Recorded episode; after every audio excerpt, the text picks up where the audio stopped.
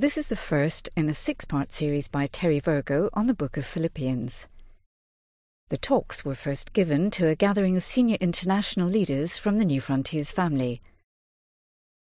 Terry has based them on Paul's apostolic relationship with the church in Philippi.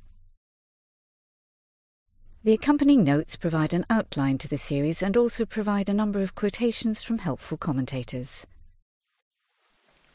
I'll just read, first of all, the opening section. I was delighted last evening when Simon began, to my surprise, talking about the birth of this church in uh, Acts 16.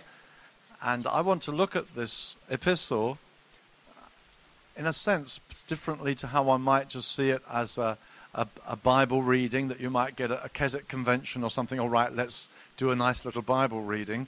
And what should we do? Oh, let's do St. Paul's epistle to the Philippians.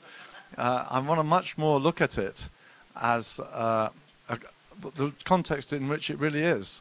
It's an apostle writing to a church that is in partnership with him.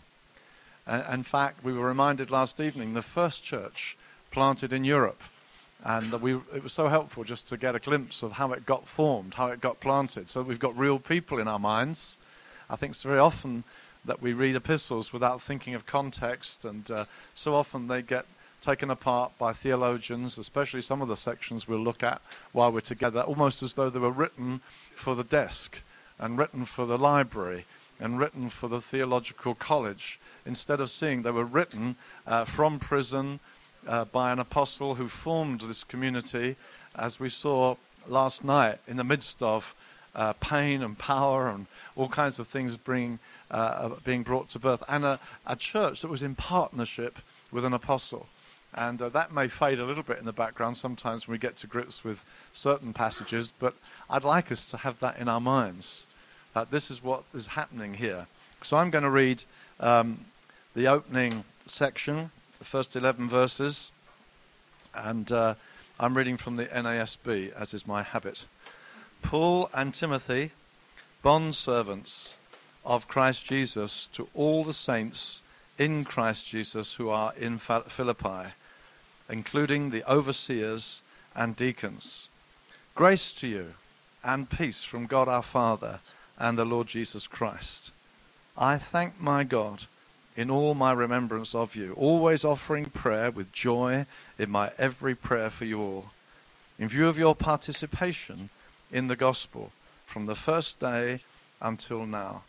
For I am confident of this very thing, that he who began a good work in you will perfect it until the day of Christ Jesus.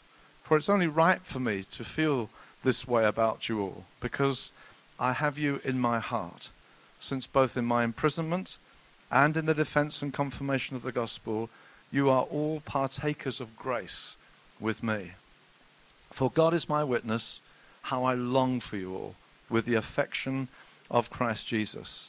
And this I pray that your love may abound still more and more in real knowledge and in all discernment, so that you may approve the things that are excellent, in order to be sincere and blameless until the day of Christ, having been filled with the fruit of righteousness which comes through Jesus Christ, to the glory and praise of God.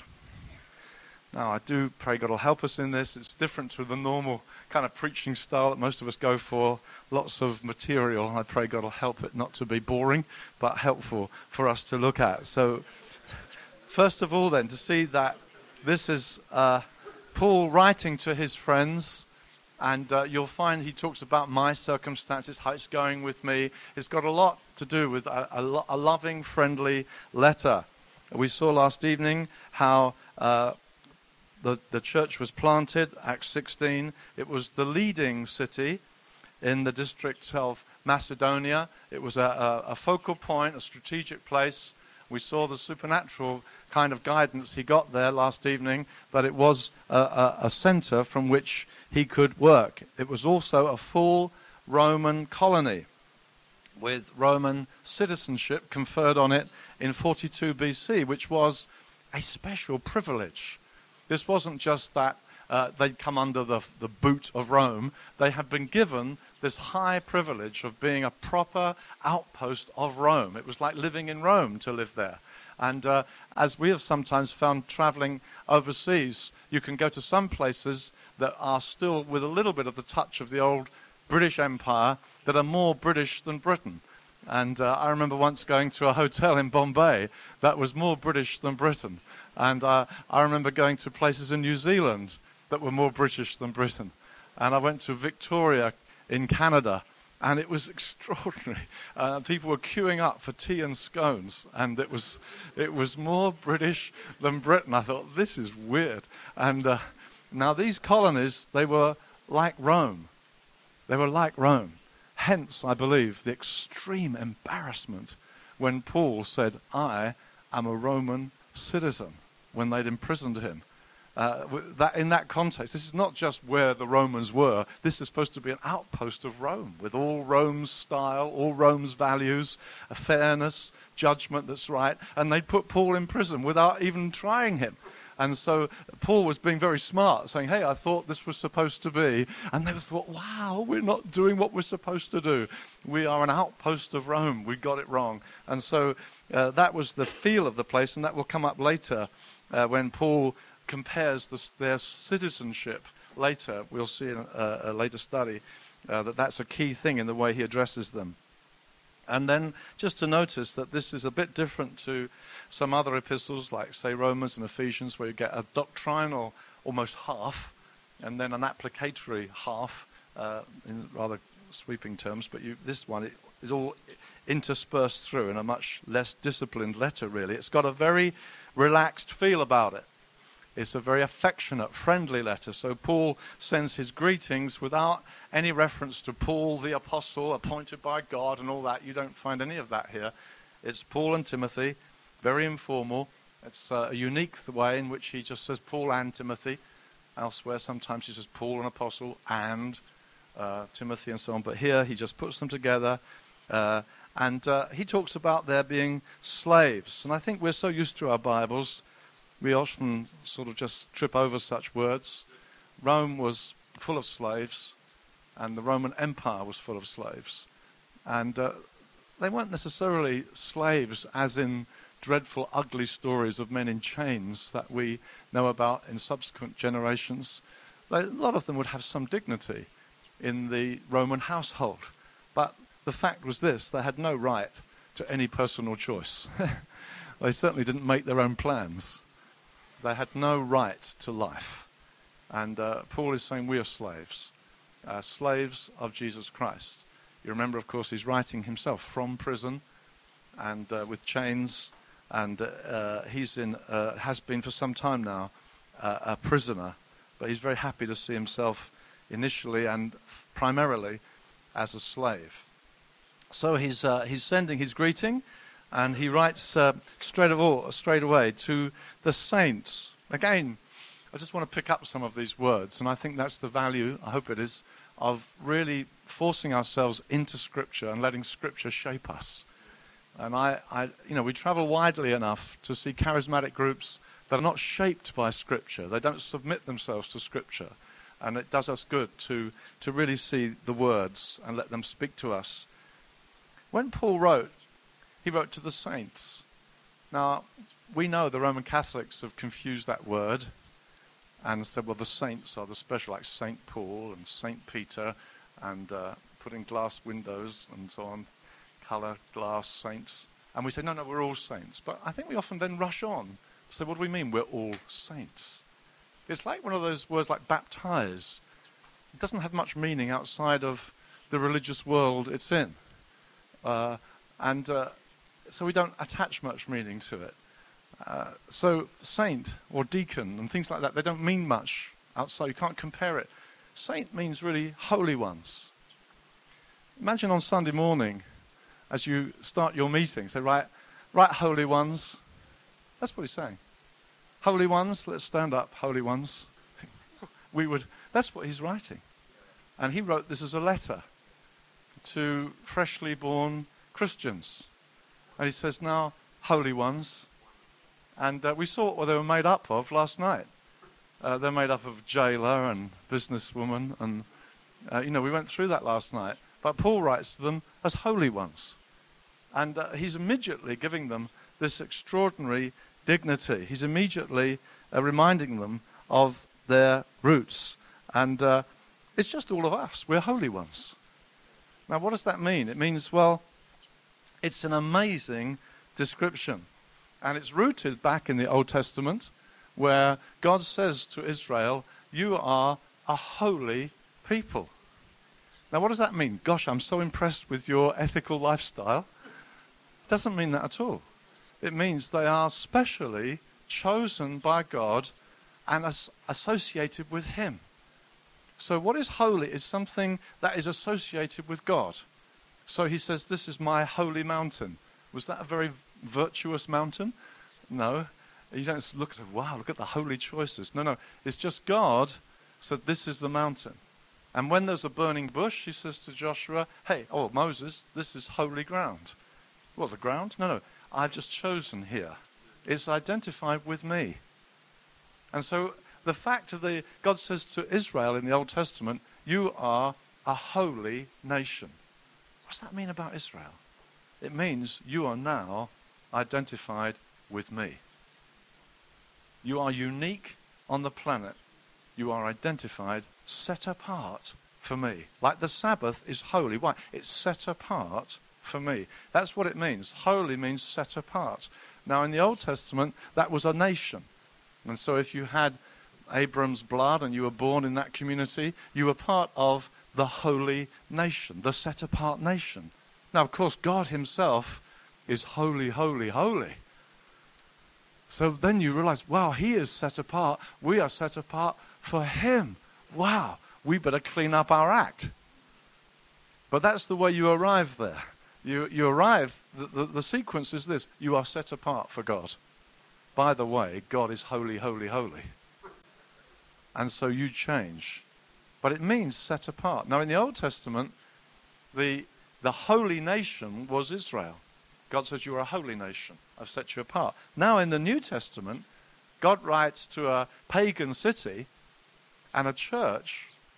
He doesn't say, Dear Philippians, he says, To the saints, to the holy ones. And he's now saying, You are holy in Christ Jesus. This is your identity now. You are holy.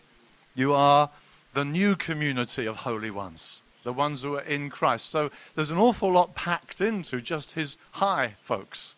There's a lot of truth that's in there right from the beginning.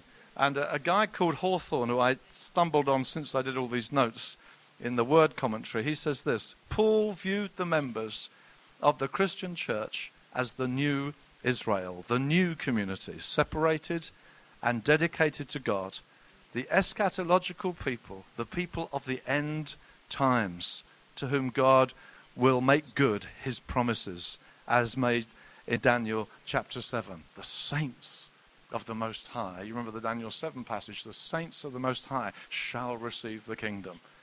Now, these are the ones, this, these people who are made holy by virtue of their relationship with Jesus. Now, it's important for us to know that.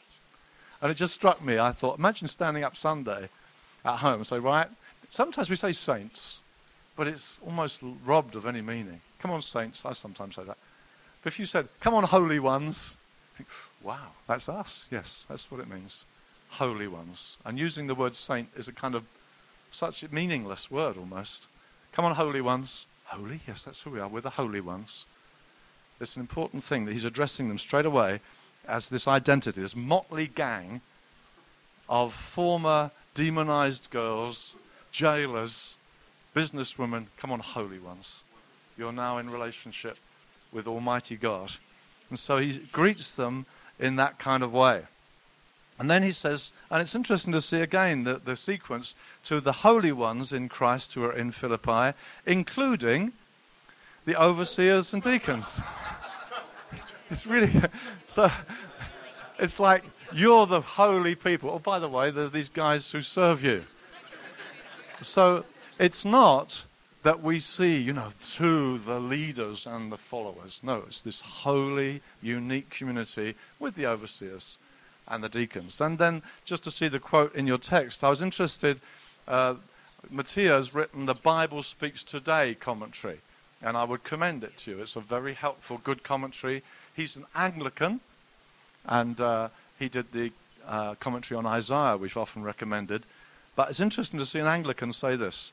When we add Paul, the apostle, and Timothy, the apostle's delegate, we have a remarkably full summary of the constitution of the New Testament church. The body of believers, the local church officers, the overarching apostolic work of Paul, and the occasional ministry of a person like Timothy coming into the local situation from outside. Yeah, that's right. I, re- I read that. I thought, yeah, good. So what are you doing with archbishops then? Why do you do all that stuff? I think, that's right. I agree with all that. And he says, this is a remarkable summary of church. I think, yeah, that's right. We believe in that. That is a beautiful quote. And then he says again, uh, the impression we receive of the New Testament is of, local, of local churches loosely federated under apostolic authority with each church managing its own affairs under the leadership of overseers and deacons. I think, yeah, amen, I'm for that too. I like this. I think, I think I'll join this guy's church. oh, perhaps not. but it's uh, an excellent. So often these guys are incredibly helpful when they just shut all the doors and get to the text. And, um, and you think, yes, amen. And uh, so here we have uh, this description of the church with its overseers and deacons. Just an interesting quote again by Motyer. We often wonder about deacons, don't we? We think, where does it fit? Some of us come from Baptist backgrounds where deacons were not a great blessing. Uh, but just to notice, just notice what it says here. Deacons were obviously a distinct office. We're told nothing about the functions of a, a, a deacon was meant to fulfill. If we ask why their respective functions were not more closely defined, then surely the answer is this. Ministry arises from the nature and needs of the church, not vice versa. The appointment of the seven in Acts 6 may provide a model. Interesting, he just says a model. I like that too. A need arose in the church in Acts 7, uh, verses 1 and 2, which exposed a gap in the ranks of the leadership, the assumption was made that if this was a true need in the church, God would have gifted servants at hand, ready to be recognized, authorized, and to step into the breach. Isn't that excellent? I think that's excellent to see that you don't need to see this hierarchy, but you suppose God will supply ministries to meet actual living needs and then we will look to see who are such and follow the kind of instructions that are there, or at least the example that's there in Acts 7. I think it's very helpful. So he's this unique introduction uh, to a letter, a reference to the overseers and deacons, but these are interesting comments. So, to the holy ones and those who are serving them in leadership. Then he goes on to thanks, thanksgiving, as so often he does. Paul uh, doesn't commend them in an isolated way as a local church, but for their partnership in the gospel. And you'll find that uh, that word partnership is frequently used. You'll find it in 1 7, 2 1, 3 10, 4 15. It's a repeated uh, theme.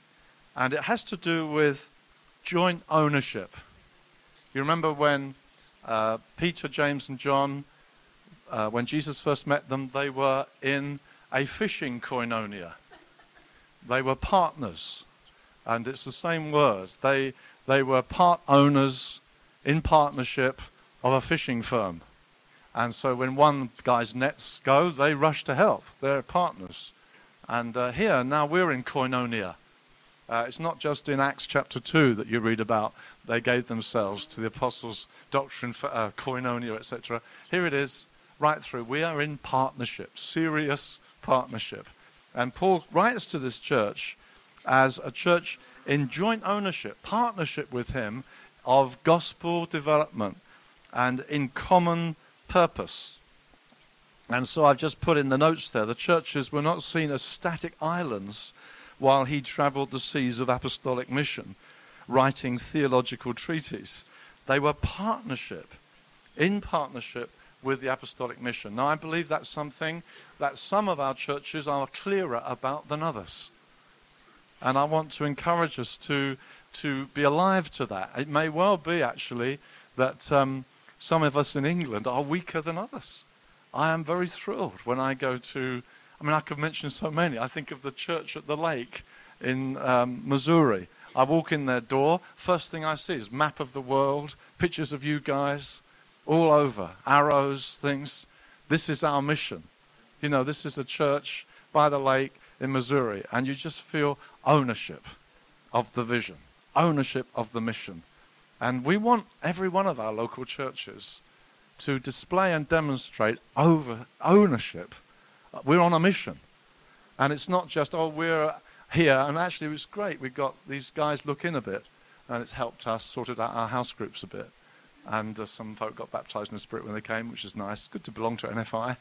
You know, we've really got to help them feel, no, we're on a mission together. And in some places, it's wonderful. And I don't mean to rubbish anyone. I just want to say, let's constantly get this biblical perspective. Churches in partnership on a mission. And uh, so Paul can write to that to them in those terms. So he gives thanks with joy. And uh, that's another uh, key theme in uh, the Philippians. Uh, and you have to say, in spite of his imprisonment, in spite of the problems which are real, and even some of the profound problems he addresses, you'll find joy keeps bursting up like bubbles, uh, keep bursting through his spirit. Thanksgiving. And then confidence. Again, uh, this guy Hawthorne says confidence permeates Philippians. The, the, the word confidence you'll find recurring just reading the text. But he's confident, he's joyful, and those two things are happy friends. To be confident is to have joy. Lose your confidence, you lose your joy. These things must uh, be together. And so he's confident that God is at work in them. And uh, it's great for us to remember that. I thank my God in all my remembrance of you, always offering prayer with joy in view of your participation in the gospel from the first until now, confident of what? This very thing. He who began a work in you. He doesn't say, I'm so glad you decided that Christianity was a better religion than the Greek gods. I'm so glad you came to this decision. That's not where his emphasis lies. He says, I'm so glad God has begun a work. God has begun a work in Europe. God led Paul there. God began it. Paul didn't even want to go there. He's trying to go this way, he's trying to go that way. And he says, God shut him in. And then God began the work. God began to invade their lives. It's so important for us, dear friends, as we look at nation after nation, city after city. It may look a small beginning sometimes. Just a two or three people we read about in the book of Acts, or we may experience, or we've met a small cell here, a little group there. God is breaking into a new town. God began a work. It's magnificent. I thank God for a good sovereignty of God perspective that makes us strong. We're not just having a go, God is at work. God opened, first it says God opened Lydia's heart, then she opened her home, then they put him in prison, so God opens the prison. He opens the earth with an earthquake.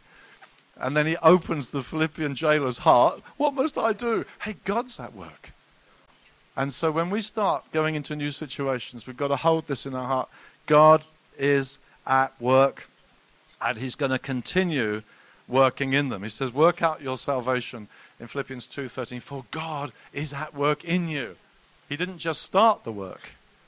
He didn't just save you at the beginning. It's on a daily experience. God is at work in you. Every time you feel I want to pray, God's at work in you. Every time you think, I believe God, God's at work in you. When I was talking to Pete at breakfast, and he said, God said to me at Stoneleigh, buy tents. He thought, why would I buy tents? Well, God is at work in you. God was working in him, preparing him for the next step in Africa. God is at work in us. When God says to, uh, uh, to Colin, 20 churches in Manchester, God is at work in us. We're, we're, we're co workers with God. Where did that come from? Well, God's at work in us. God began a work. God continues the work. God is at work in us. It's His work that's taking place in our lives. And so Paul says, God's working in you. Hallelujah. It's not just an example for us to copy. We've got a God of energy at work in us. And notice this too. His goal is until the day of Christ. Uh, he's, he's, Paul, again, this is a theme that comes out. It's rather like an overture, these opening remarks, as Dr. Lloyd Jones always used to say about these opening remarks. It's like, like the overture, just sows some of the themes in the overture, which are later in the uh, work open up to their fullness. So he's opening up this theme until the day of Christ Jesus. And Paul has always got his view on that day. You know, we may have our five year plan. Paul's got a rather longer term view. All right? This, he's always looking for the day of the Lord. It's a recurring theme, the day of the Lord. Till that day, he lives with that constantly in view. So he says, uh, I'm uh, looking for that, the day of Christ. It's always got this eschatological perspective. Just a word about the word eschatological. it's an ugly, long, awkward word, and I think sometimes we feel we must spare the saints and not use that word. I feel I'm, I feel we've got to. I, I am more and more persuaded that this eschatological, this end time perspective, we may need to change the word or something, but if we don't talk about this, we are missing something huge. And I can only say it's getting impressed on me more and more and more that the eschatological perspective is so important that we've just got to, you know, they learn justification. We all learn sanctification. We're going to have to learn eschatological because it is so important. And I believe, I, I feel for myself, I'm praying about it. I'm asking God, open up my understanding more about this. And I'm not talking about charts and when things happen. That isn't my point. I'm talking about understanding what the church is it's a people of the new age. It's an end time community. It's an eschatological people. And uh, God's end time plan to have a people is more and more gripping me. And so we mustn't be scared of that word and spare the saints with it. We just to talk about it until they're used to it because it's so important, I think.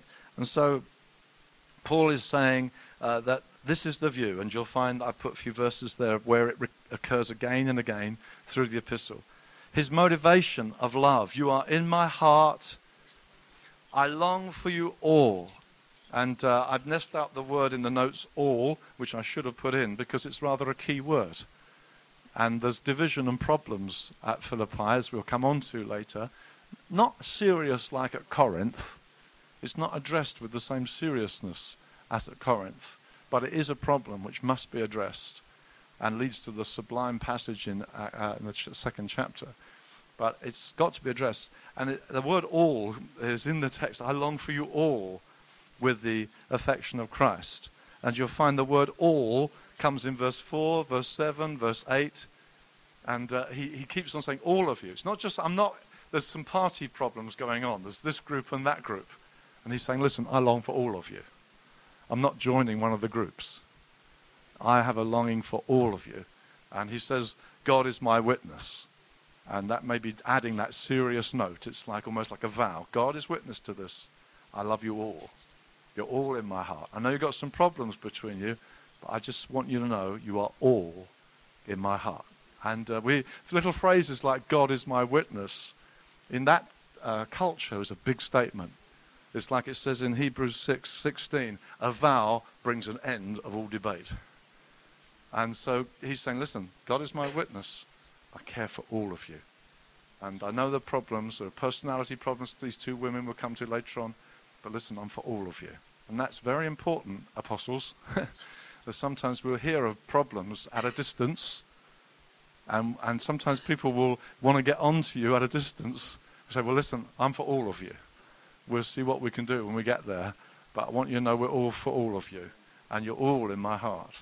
And so it's a very important thing to pick up. I long for you all. And with the affection of Christ, that's talking about the, the inner parts. It's, uh, some things say the bowels of Christ, which always brings a smile to naughty boys in the second row. But uh, it, says, it says, really, you could say the entrails. It's a, it's a word that speaks about your guts, really. I love you with the guts of Christ. I love you with, uh, it's like they felt that this was the seat of emotions, and they may be right. You know, you feel things deep inside. And he, sa- and he says, I feel, I love you. It's uh, with the deep feelings, the entrails uh, of Christ. Uh, my, my praying in the Spirit is so in communion with the love of Christ that I move from my own desires and feel myself stirred with Christ's desires. That, that you feel, you know, I believe that's what praying in the Spirit really is. That we pray and suddenly we feel, Paul says, I pray in Colossians, is with all the power that he mightily inspires within me. I think it's the same idea. That, and that's why, dear brothers and sisters, we must be men and women of prayer. And you have to give time to pray because we don't start with the entrails. you begin, you pray, you seek God, and then sometimes you feel such surges of longing that you feel almost overwhelmed. And Paul talks about laboring in prayer. And only the women who've had babies in this room understand that, really. Some of us may have looked on, uh, but wow. I thought, when I saw one of our babies born, I only saw one, I thought, I will never say a rough word to my wife again. I, I, you know, I will, I will only treat her with utmost respect. I think, grief, how do they do that? And, uh, and I guess there's a time when you are overwhelmed, you are taken over. And Paul says, I labor in prayer for you. And it's certainly using that kind of language. And here we're talking about a prayer level that isn't just me saying prayers. And so we've got to see Paul, much of Paul's ministry is this hidden praying ministry that is not visible. And yet he's saying, God is my witness. It really does happen. God is my witness. And God is witness to your prayer life. And God is witness to my prayer life. God knows. And we need to be able to live in the light of this as we see apostles working with churches. That's what this letter's about. And God's called us together as an apostolic band. Let's see the example. He says, I feel it deeply. And then his prayer. The actual prayer, an interesting quote of Lloyd Jones here his prayers are as theological as all his arguments and discussions. They are full of teaching, of theology and doctrine. He doesn't know what it means to pray prayers that are moved merely by emotions and sentiment. His prayers are always based upon something foundational. They are always in the light of certain background, and they proceed from it. And I think that is magnificent, and I think it's something we've got to learn.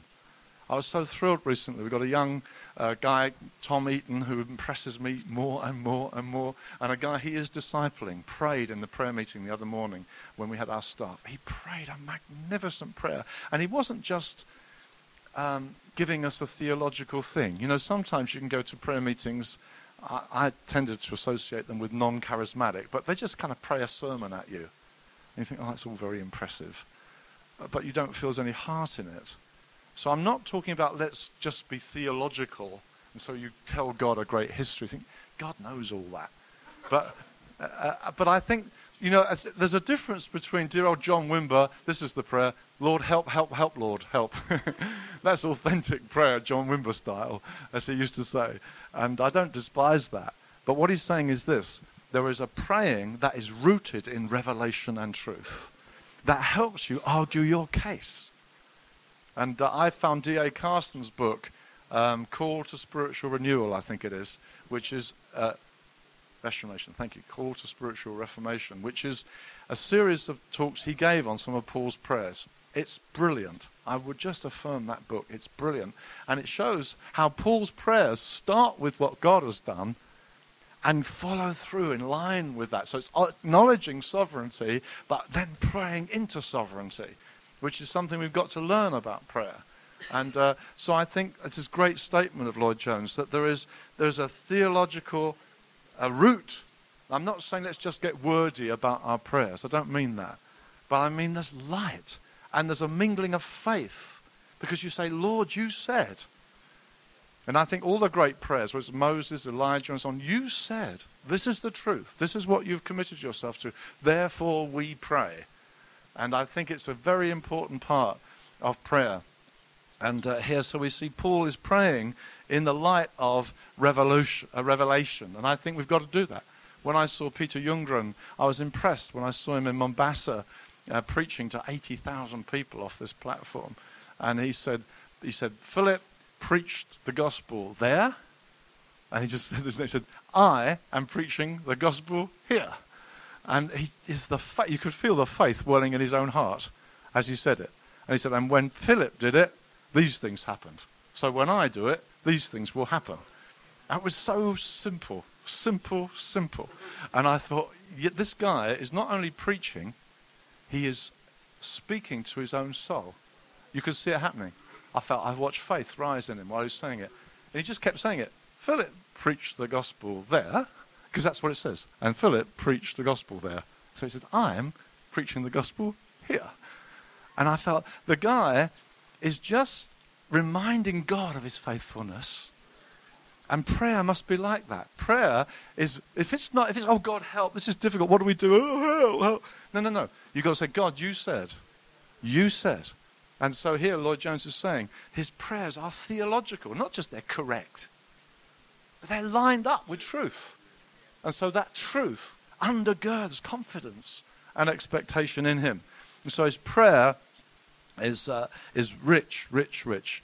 So he prays for abounding love. Now, these are some of the problems. They've, they've, got, they've got a problem of division. So he's praying for them.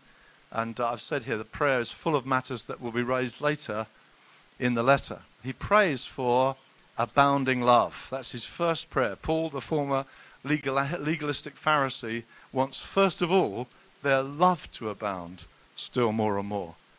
They already have love, he's praying for abounding love. And I put here, Paul loves the word abound or overflow. And 26 times of its 39 occurrences in the New Testament is Paul, uh, uh, Paul's.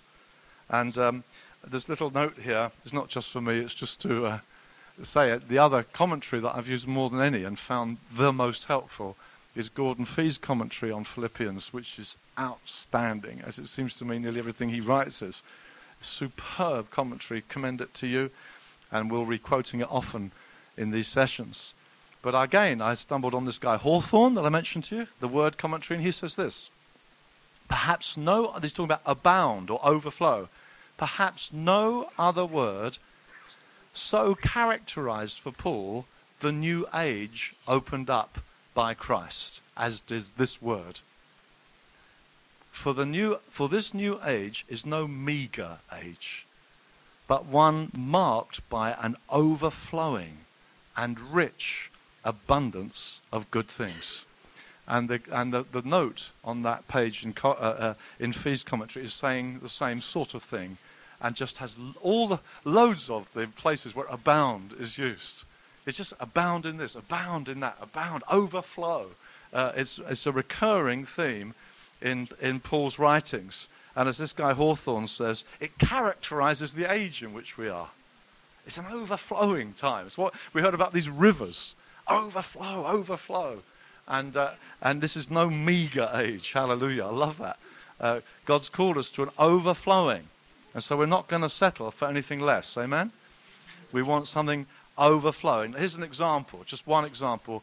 Uh, it's not in your notes. You may want to put it down. 2 Corinthians 3 9 and it's good in the NASB. The NIV lags sadly behind again. Uh, but it says, For the ministry, if the ministry of condemnation has glory, much more does the ministry of righteousness abound in glory. There it is. The old ministry had glory, like he's talking about Moses' face shone. Well, that had glory. Boy, a man saw God and his face shone. Wow, that's pretty exciting. But he says, How much more does this new, this new thing abound in glory. So that's a, a, frequent reference. You'll find Paul uses the word overflow or abound. It's the part of what we expect. So he's praying for them to have overflowing love. And obviously that is in contrast to selective love in terms of, well, we love them, but we don't love them. You know, I, am on Syntyche's side in this, you know, or whatever. But we we know that we're abounding in love. We want to see overflowing love. But then he goes on not only to talk about overflowing love, but also in no- knowledge and depth of insight. So, if you like, love is the force. We had a prophecy over here when we were praying for John about an artesian well, a, a, a well that springs up. And, and if you like, love is to be the force. He said, I'm, I'm praying for you that your love will abound. It's just going to overflow. Love. That's the driving force. That's the energy factor. The energy factor is love pouring out of you. That's the energy factor. Then he wants it mixed in with knowledge and depth of insight. Now, knowledge, this word epignosis, gnosis is knowledge, epi means like full knowledge. And uh, uh, NASB translates it real knowledge. And it's probably at its most explicit in all the translations in 1 Corinthians 13:12 when it says, "Then we shall fully know even as we are known." And that's probably, it's, in many places in the New Testament, but that is where the translation brings it out probably more forcefully. Then we shall fully know. And Paul is praying this here that your love may abound with full knowledge. There's got to be an aspect of knowledge uh, in the love you're expressing. And uh, Fee says this its primary sense is not so much knowledge about something, but rather the kind of full or innate knowing that comes from experience or personal relationship. Love must have knowledge with it, a maturity of knowing. I want to just read the two more quotes here first. Motyer says, We grow in proportion as we know. Without knowledge of salvation, there can be no progress to maturity.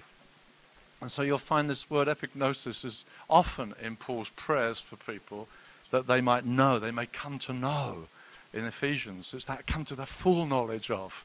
You might know. The more we know, and that's what saddens me about charismatic people often, that they're not bothering to press in to know more. They're easily contented. And we must not, we must, as a movement, we must not take that on. We've got to value knowledge and don't fall for that one that says, I don't know about God. We're going to do, look at that in a minute. That I don't want to know about God. I just want to know God. That sounds wonderful. But when I fell in love with Wendy, I wanted to know about her. You don't despise that. You want to know about her. Tell me about. You're interested. It's part of loving. And so to say, I don't want to know about God or theology, I just want to know Him, it's silly. And we just need to see it's a false dichotomy. You don't go with that. You want to know about him and you want to know him. Now, if you're left with only knowing about him, it can be pretty dry, arid stuff if we're not actually knowing him as well. So let's just make sure we see that. And Carson, uh, in his quote, says this The ever increasing love for which Paul prays is to be discriminating it is to be constrained by knowledge and depth of insight. Without the constraints of knowledge and insight, love very easily degenerates into mawkish sentimentality or into the kind of mushy pluralism the world often confuses with love. Now, we're in the midst of that all the time, aren't we? Toleration, you know, Christianity equals toleration, is what is uh, often said. And, and, and it's, a, it's a dangerous age. Uh, Dave has just written a magnificent article on confrontation that will be in your next magazine. It is superb. And uh, he brings out the point that we live in a generation of toleration. Well, who am I to confront you? Because well, we all have our views, and I'm supposed to be loving anyway. And here's saying, no, no, you've got to have love as your energy but if you don't have this ability to distinguish between, then you're in trouble. You're in trouble. And so we face this certainly in the British charismatic scene, where we are out of step, sadly, with number of charismatics whose appeal to us And I put it in the chapter in my book, No Well Worn Paths, on unity and revival, I think I called it, where we are constantly being appealed to express unity. Unity. And somehow you just sink your differences for the sake of unity, and then God can bless. Now, Paul is saying, I want your love to be discerning. Now, that doesn't mean that it's exclusive. I had a very uh, sweet letter, actually, from Pete Lyon. He just wrote me two days ago. Uh, he said, I've just read your book. He said, I thought it was wonderful. He said, You're no war, uh, what's it called? No, turn up the contrast. He said, None of the points surprised me. He said, I know we differ. But he said, I noticed how you affirm George Verwer in your last chapter, who is obviously in para church. So he said, Your generosity of spirit to those who differ from you, I hope extends to us as well. And he said it warmly, it wasn't making an ugly point at all. Who differ with you on other areas. Yes, we can love. And we want to affirm. Someone like a George Verwer, I can happily affirm he is an amazing man of God. But I disagree with the way he works, fundamentally, in the end. And there are other things happening in the UK. And for the sake of unity, people appeal to us. Come on, isn't it loving to embrace everything? And Paul says, No, I want your love to grow more and more and be discerning. These are not enemies. Uh, with full knowledge, that's what leads to your discernment. You understand. So Paul wants them, uh, as, as D.A. Carson said, not to get into mushy, uh, whatever his expression was, mushy pluralism. You know, you can say, oh, of course, yeah, everything goes. No, everything doesn't go. Does that mean you're unloving? No, we love them. But we're not changing on this. And I believe this is a, a very important prayer for us at the moment that we will not just go with anything in the name of love. And uh, we've got to get it right and stand ground. So he says, I'm praying for you that you will get this right. So toleration is the big God today, isn't it? We, and, and Jesus said this in Revelation I have this against you that you tolerate. So I don't want to be out of step with Jesus. There are things we're not to tolerate. Uh, so that's that's his prayer. And ver- number three, able to discern what is best. The NIV is good there. Approve what is superior, and the word aesthesis means dis- discernment, and it's the only time it's used in the New Testament. But that the concept is to perceive. The verb is used to perceive, and it's actually the kind of feel that you have in the book of Proverbs that kind of knowing, what you might call street wisdom, you know, he's streetwise. See, wisdom is, we mustn't have people in our pews saying, oh, this is all very, oh, this is all theology. Can't understand this. You see, you've got to understand. You need wisdom. And some people turn off. They say, oh, it's theological. Hey, you need this because it's, it's, you're going to get, streetwise. And, and it's very important for us that, as, as Kidner says, it's, it's, it's being streetwise, the business of living, not for the elite, and the pursuit of scholarship. It's so important. The Christian should be the wisest guy in the factory, the smartest guy in the office. They're smart. They understand what life's about, and they're smart. And they've got their lives together, they've got their families together, why? Because they're not just good people. No, no, they're smart.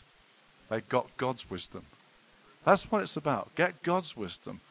And so we must help people to bridge that. It's knowing the truth.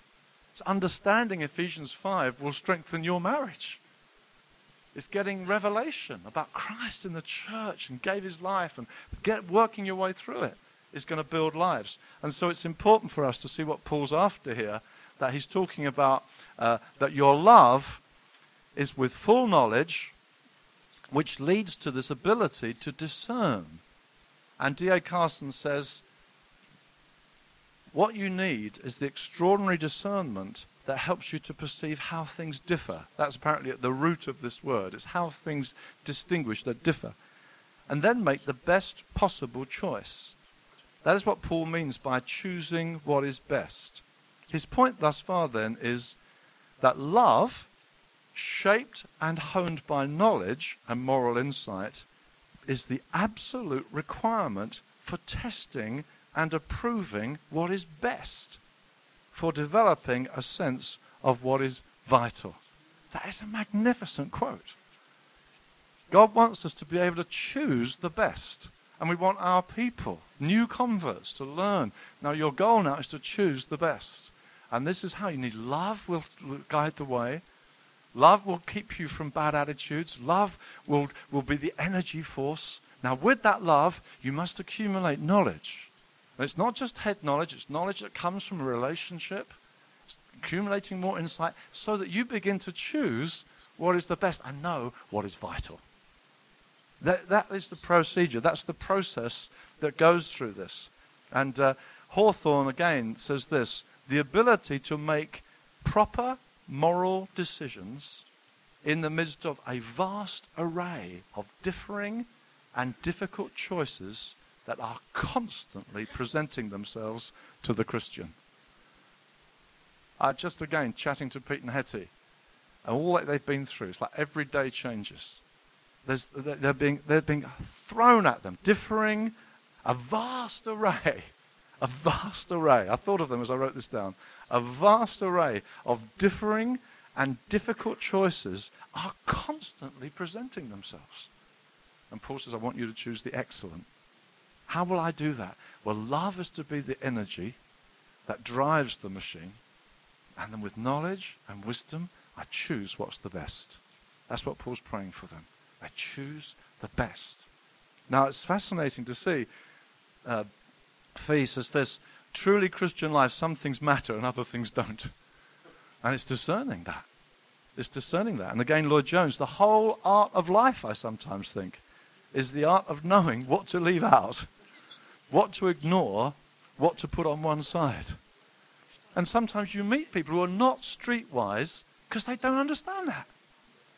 And they'll talk to you about it, and you think, hey, that doesn't matter. That's huge to them. You think, it doesn't matter at all. Wow, what's the answer? It doesn't even matter what the answer is. You know, that, you, oh, I don't understand, you don't need, forget it. It's, it doesn't matter. And we've certainly got to be in the good of that. If we're going to be leaders, we've got to know, no, just leave it. I'm like, how can you leave it? You leave it. And so that's making good choices. And it's very, very important for us. And so, you know, application later in the letter, Euodia and Syntyche, we'll come to later, they got problems. You know, they've got relational problems. Now, maybe they've not done this well. They may be hassling over something.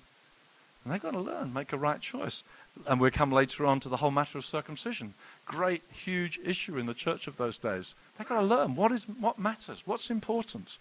And as we heard last night, Paul would argue one way about Timothy and would argue about circumcision, but then later will make a decision. Why? Well, he's motivated by love.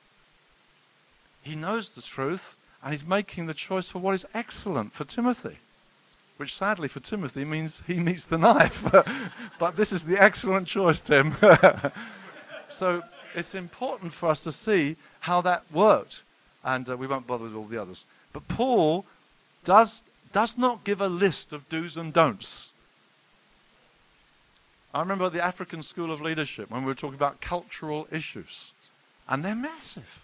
You go from one nation to another, and some of them are interspersed with legalistic Christianity that they just took on board from us, and from, you know, just took the whole thing on board. And then we touched something. Oh no, that's in our culture.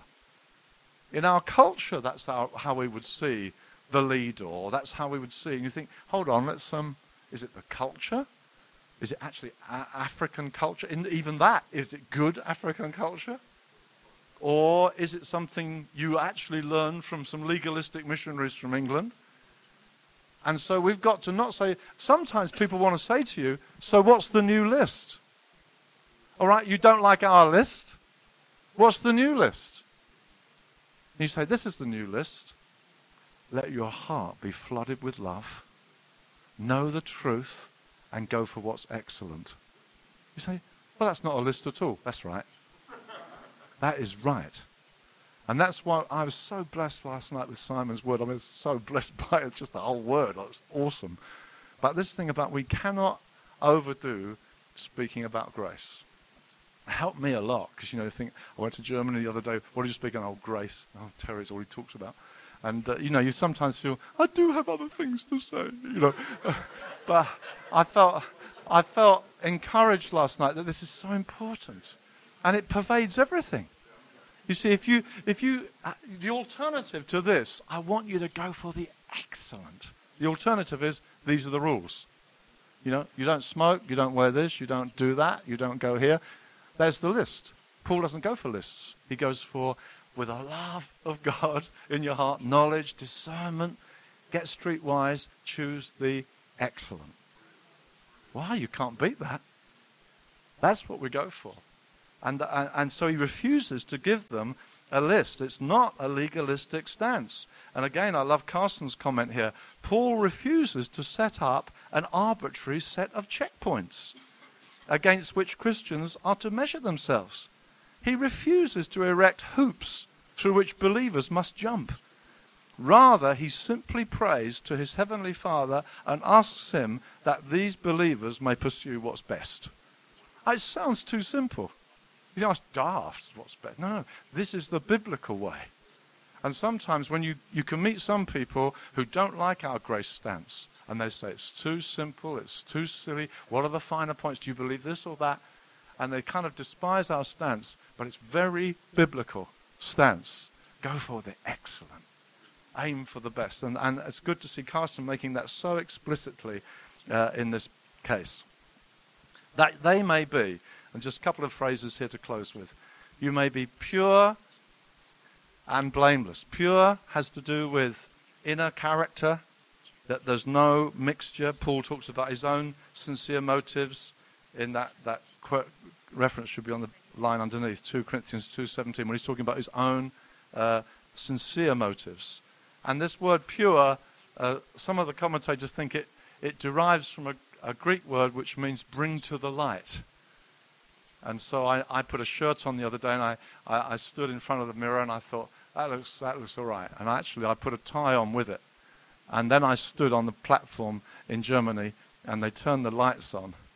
And uh, Andreas will remember this. I thought, ah, this clashes with this. There's a mark here. It was all right until we put it, uh, until we put it underneath the television lights. And in my, in my uh, hotel room, it looked good.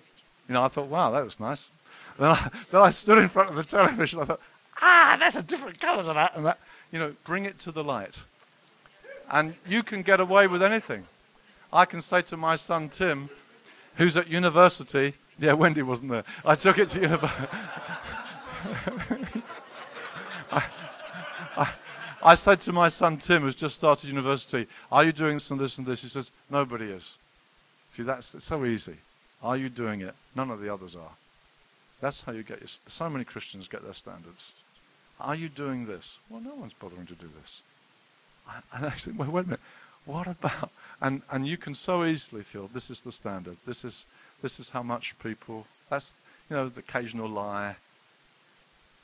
One high-profile man I heard in America brought to my attention about him that he'd got relationships all over the place. International traveller, got women here and there that he had romantic relationships with. And he said, he says we all need some tender loving care when we're on the road. I mean that's how he said it. We just need some care. You think, God. And it's almost like, well, we know this, don't we? We know this. And somehow, somewhere, presumably, others knew this. That's okay. You do that. Listen, there's going to be a day. There's going to be a day we meet God. And Paul says, I want your life pure, brought to the sunlight. That's, the, that's probably the derivation of the word. Bring it to the light. Now look at it. Oh, my word. I thought it was all right. See? I got a shock. I was embarrassed. I thought, that's all right. And I thought, oh, God, I feel ashamed of this. Listen, forget my shirt. You're going to stand before God one day. it's going to be, there's never going to, listen, there's never going to be a light like that light. And listen, he's not going to say, oh, it's Terry, he meant well. He's not. He really is not. He's going to judge me by an objective line. And he will not say, Oh, it's Terry. I know him. He meant well. We will be judged by a light. And we don't want to kid ourselves. We will be judged by a light. And uh, it's, Paul says, I want you pure, pure, see through, transparent. And as this work grows, bigger and bigger and bigger, the temptation to cut corners. God is my witness. I pray frequently. Wendy's my witness. I pray frequently. Don't lead me into temptation. Do you pray it? Pray it and go through it. The world, the world, the flesh. Name it. The devil. Say, God, don't lead me there. Deliver me from evil. I pray. I, you're my deliverer. You can deliver me. I know my need. You can deliver me. You will deliver me. So we need to pray it. Keep me pure and blameless. So it's inner purity and outer, but you don't cause offense, is the word. That's what it means. Without, you don't provide stumbling. The only other place Paul uses the phrase in his writings is 1 Corinthians 10:32. It's the only other place Paul uses it, and it means cause other people reason for stumbling. That you cause by the things you do, they say, "Ah, oh, that new frontiers, they did this." Now we do give that sometimes, and we just need to say, "God, please, please, please, keep us from causing offence." You see, sometimes ah, who cares, blind people and it's part of our radical edge. Well, sometimes, sometimes it's true that we offend because we're radical, and we're, we're part of that rock of offense of Jesus. But let it never be because we put a stumbling block in someone else's way, because we were that without integrity, we let people down. It's Paul's praying that for them. A, a life, Motyer says, a life against which no charge can be justly laid. It's a good phrase. You say, right, you know, they may want to say against us, but it isn't just. God, God will vindicate us in the end. And then, until the day of Christ, we touched on that earlier and we haven't time to stay with it now. is always to the day of Christ. It's always filled with the fruits of righteousness that comes through Jesus Christ. Don't forget, that's where it comes from. The law can't produce fruit. He's an impotent husband. We better not go back into all that again. But God, Jesus, we're joined to Him. We bear fruit through our relationship with Jesus. It's consistent. Paul is consistent. Fruit comes through Jesus Christ. Being married to Him makes me bear fruit to the praise and glory of God. That's the whole objective. That's what God's after. His own glory. And uh, uh, it's the sort of thing Jesus prays in John 15. You bear much fruit so that my Father is glorified. That's Paul's prayer for them. Father, we just pray for, Lord, ourselves right now. Lord, we thank you that we can be called saints. We, Lord, we are holy ones, set apart for God in Christ Jesus. We thank you for it. We thank you, Lord, by your grace, we want to be true slaves, that we don't have our own decisions. We, we think of many in our ranks now wondering, should I move? Should I go? We think again of Pete and Hetty having to move and just uh, saying where, what. We think of dear friends at home, names spring to mind who are saying, please pray for us. We're not sure. Are we meant to go here or there? We just say, Lord, make them true slaves who leave you with the choices. And Lord, we ask you again that this wonderful, wonderful prayer might characterize us, that we might be overflowing in love, that our love may overflow more and more Help us in it, God, and give us wisdom and knowledge to make excellent choices all the time. And help us, Lord, as apostles working into churches, to have this ambition for them, that they will make excellent choices. And that we may teach them not just to have rules and regulations, but heart motivations that aim very high and go for what is excellent. God, deliver us from settling for less than excellence. We pray, give us desires for the excellent and give us skill to reproduce these motivations in our ranks. We do pray. In Jesus' name, Amen. This concludes the first part of this six part series. For more information on New Frontiers resources, visit the website on www.newfrontiers.xtn.org.